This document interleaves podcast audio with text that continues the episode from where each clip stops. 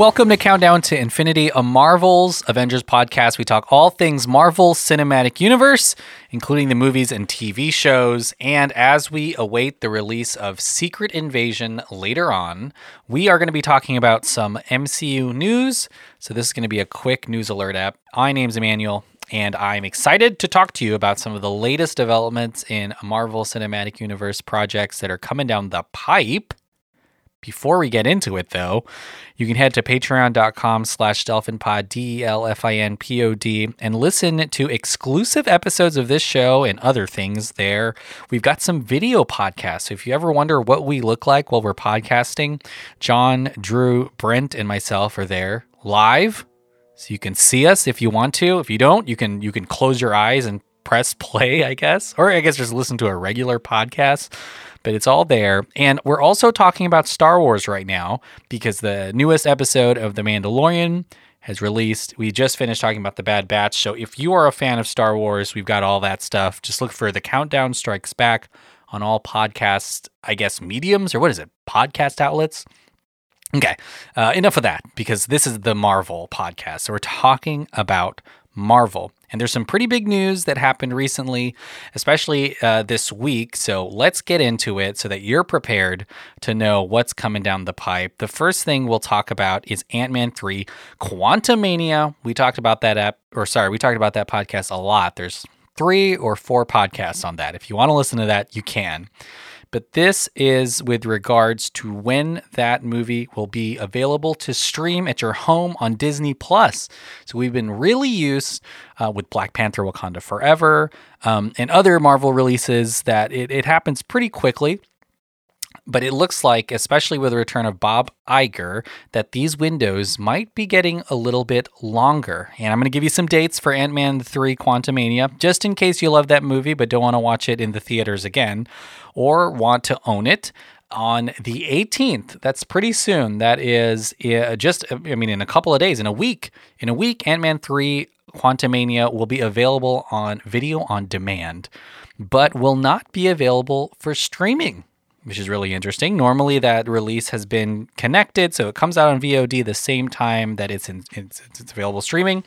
This time, though, it will not be. So, if you want to watch it next week, you'll have to pay for it VOD, and the Blu ray release will be May 16th, which is important because normally you uh, you know normally the physical media release is really close to when it comes out on streaming but who knows? It could be even further from there. But it makes sense for a movie like ant-man 3 quantumania you figure a lot of people are going to want to watch it again at home or buy the blu-ray especially if there's like a some kind of steel book. I don't know if y'all do steel books or those cool looking covers or exclusive covers for Blu-rays if you collect that. But uh, we'll have to see. This may be something going uh, that's going to happen moving forward with these movies. They may not be on streaming right away, and it just makes sense. They make more money if you pay for it every time. But we'll have to see if it continues after Ant Man three. But next week it'll be on VOD if you want to watch it at home. Okay, I would say the next biggest piece of news this week was the fact that uh, former owner and chairman of Marvel Entertainment, Isaac Perlmutter, was let go from the company this past week. Uh, kind of a kind of not a, a, massive figure in the current MCU, considering that Bob Iger put Kevin Feige in charge of Marvel Studios, which handles all the movies and TV shows. But Isaac Perlmutter, Isaac Perlmutter was a longtime owner of Marvel. He sold the entire company to Disney for $4 billion. And they kept him around as the chairman, quote unquote, of Marvel Entertainment. But really, he was in charge of consumer products like the comic books, like the merch. But they took away his ability to really work on some of the TV and movie stuff. Um, you know, he's really old regardless. So it makes sense that they felt that they didn't need to keep him around for that much longer. But he's also been kind of a thorn on the side of of the company. He's been very open about some of his, I guess, displeasure with the direction of Disney. He kind of helped uh, start kind of a proxy campaign against Bob Iger. Uh, recently, and that may be why they fired him. And he's been he's been kind of a he's an outsized figure. You know, he's got hundreds of millions of dollars of Disney stock, so he's a big shareholder. But he's been at Marvel since the '80s and the '90s, so kind of a giant a giant move to, to just let him go completely, but we totally get it. I don't think it's going to influence anything in the MCU. The other big thing is, you know, Perlmutter, as recently as Doctor Strange, the Multiverse of Madness, has been complaining about the size of the budgets of the Marvel movies. He thinks kind of they're, they're getting really big. And, you know, I don't know. I feel like it's at all costs, make these movies great, but we'll have to see how they do in the box office. They might come back and say that Perlmutter was right. Maybe they should have trimmed off a couple hundred million from some of these movies. Some of these, I mean, Doctor Strange is a great example. That movie cost over two hundred million dollars. That's a ton of money. And, um, you know, it's got to do much, much better. But we'll have to see what happens. Uh, there is not really a power vacuum because, as the chairman of Marvel Entertainment, he kind of had a, a very slight amount of things he oversaw, and there's a CEO now that is focusing on on kind of that branch. But Isaac Perlmutter, interesting guy. You know, he was in the Bob Iger book, that uh, biography that I read. There's some crazy anecdotes. You don't even have to look that hard to find them. Really frugal guy, but kind of paranoid. He had dozens of cameras installed at Marvel Studios, so he could see what everyone was up to, um, and you know the a very different kind of management. I think Iger has also said he wants to return a lot of the control to the creatives, and that means probably leaning on Kevin Feige more so than some of the business people at Marvel. But Isaac Perlmutter gone at Dis- uh, gone from Marvel, gone from Disney as well, after decades kind of being a part of that whole thing. All right, let's talk about some movies. Well, actually, let's let's talk about this. It's Star Wars Celebration right now. Like I said, we have a Star Wars podcast. If you want to talk, if you want to listen to us talk about Star Wars, we actually have an episode about Star Wars Celebration, talking about all of the things that were announced, including those movies and those TV shows. But there is talk now of Marvel having a similar kind of focused Comic Con or an event. They may call it Marvel Celebration. This was from the editor in chief of Marvel Comics, talking about kind of what they're exploring there. And it would be really interesting to see what happens if Marvel's presence is kind of away from San Diego Comic Con, from the other, like the CinemaCon, some of the other things that they do when, uh, or the Disney shareholders meeting, D23, when they announce these big projects. I feel like Marvel's fandom is big enough to support their own convention. I don't know where it will be. Could be like Star Wars Celebration where it moves around, but Marvel Celebration might be coming soon. And it sort of makes a ton of sense because you still have that giant comic book element. I mean, Marvel comics are still being made and perhaps started the whole thing and is a big part of oh, you know most comic cons is, is the comic book segment so they've got that and then they've got movies and tv and the panels my goodness i think Part of this is Disney looking at some of these regional Comic Cons like San Diego Comic Con, New York Comic Con. Shoot, even, you know, our, our city has a Comic Con too. And they see these panels and people are paying hundreds of dollars to take photo ops. And I'm sure Disney's like, well, why why aren't we just doing this? Why why are we letting other smaller independent companies make a ton of money doing like a I don't know, like for example, a Spider-Man reunion panel? Like we own the rights and we have all the people and we've got the cell phone numbers of all these actors. Why don't we just do it? So I could totally see that happening. I don't know any details where it'll be, how big it'll be, whether it'll be a platform to announce new things like Star Wars Celebration or sort of just a way to reflect back and do photo ops of things that you really like. I mean, people still line up to take pictures of of characters or sorry, actors that portrayed heroes that aren't even around anymore. And maybe even some minuscule, I mean, not minuscule, sorry, supporting cast characters get really big. Uh, I mean, they charge hundreds of dollars to take pictures of someone who's in Marvel for, I don't know, one or two movies. So keep an eye out for that. We'll definitely let you know if Marvel Celebration happens. I don't know if we would go. We'll have to see what, what that entails, but that is definitely something that might happen. Okay. So we've talked about Marvel Celebration, Isaac Perlmutter, Ant Man 3. Just a couple more things to talk about. Two things with regards to a movie that we know is releasing.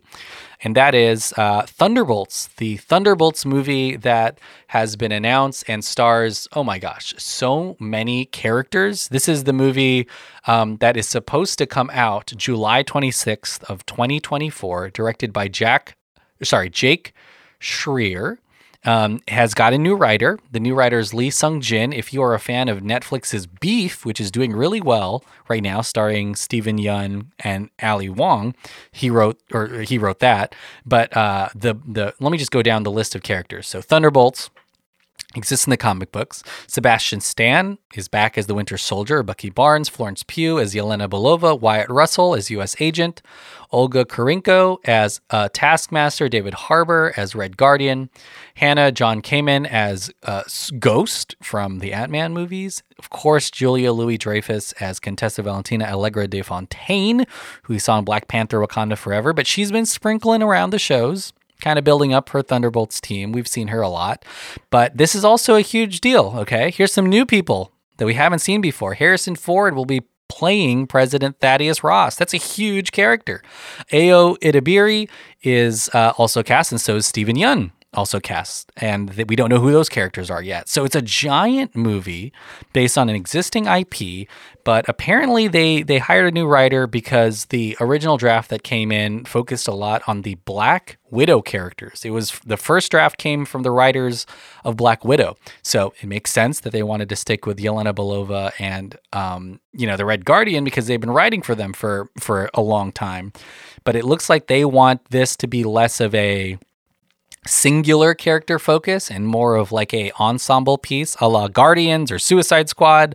So they brought in Lee Sung Jin to kind of do a rewrite to include everyone. So again, this is very far off. This is coming out next year. It's being filmed soon, but there's going to be a focus on all of these characters. And we'll have to see that balancing act is really hard to write for, but we're really excited to see it. Thunderbolts comes out next summer got a new writer and features all those amazing characters. And honestly, I think there's an argument to be made that Julia Louis Dreyfus as Contessa uh, Allegra de Fontaine is kind of doing a better job than even um, Kang right now of setting up whatever stakes she wants because we've seen her kind of kind of reverse Nick Furying it in some of the the Disney Plus shows, and of course in Black Panther: Wakanda Forever. So we've seen her building her team.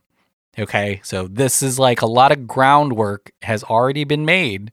She's already met Yelena Belova at the end of Black Widow. She's already met John Walker or U.S. Agent in Falcon and the Winter Soldier. So there's a big argument to be made that Julie Louis Dreyfus is you know, kind of the Nick Fury that we, we haven't seen yet in this new phase. But that'll be really exciting. So, Thunderbolts, we'll watch that. And then the last piece of news is, I would say, very speculative because there's nothing confirmed, there's no release dates, but it's just the fact that James Gunn, in interviews, and of course, James Gunn, friend of the pod and who is very open about his thoughts and his feelings, says that the D, that a DC crossover is more likely now that he is the person in charge over there, kind of the the the the guy with Peter Safran in charge of DC. Uh, so he says a not only is it possible, but they've discussed a Marvel and DC crossover in the future. This happened in the comic books. There's like a Superman versus Spider Man. There's obviously some really big Avengers. Um, uh, versus Justice League type stuff that has happened in the comic books. It wouldn't be out of the realm of possibility, but it seems like James Gunn is open to it. I would I, you know, there it's a long process. I think if these if this does happen, longer process than things like Who Framed Roger Rabbit, which was sort of a, a feat to even accomplish. They even timed Bugs Bunny and Mickey Mouse's lines so that one of them doesn't talk longer than the other. And I think it's going to be similar here. I think they're going to be very protective of all of their IP. I think Spider Man, especially now that Spider Man's kind of also Sony, not even Disney, but they'll be very protective of their key pieces the Hulk, Spider Man, um, you know, Iron Man, all of that stuff they'll be very protective of. And at the same time, DC with with especially Superman and Batman, who can kind of stand on their own, but all of their other characters, they'll be very protective about who's involved, how big that's going to be. How big the event film will be, what they're adapting, but it seems like James Gunn is at least open to it, which is much more than can be said for the past, what, 20 or 30 years. I just don't think that was going to be anything that was possible, short of someone buying both of them, but we'll have to see. It could definitely be a giant Hail Mary for superhero movies. Can you believe, like, if there's there is some kind of superhero fatigue and people aren't going anymore, this would be something this would be a big event type thing that would really, you know, get at least get the interest up there. I don't know if it would work because if people don't like superhero movies, even a DC Marvel thing, I mean that just screams a ton of superheroes, but we'll see. It'll definitely be something that might happen. But that's it. Those are the big pieces of news for the last week. We'll be back next week, either discussing something really new or going over some news again. And then, of course, Secret Invasion will be coming out soon, and we'll be doing a episode by episode recap and also um, do a uh, I would say like a, maybe a prep episode, but again, Secret Invasion, June 21st, 2023. And then we've got Guardians before that. So we'll talk about those things when they come out. But thanks so much for listening. Don't forget to go to patreon.com slash delfinpod, D-E-L-F-I-N-P-O-D, if you want to hear about other things outside of Marvel that we do. Also check out our YouTube, actually. Search Delfin Pod on YouTube. We've got videos there as well where you can see us. Um, but thanks so much for listening and being a supporter of the pod. We'll be back next week. Bye.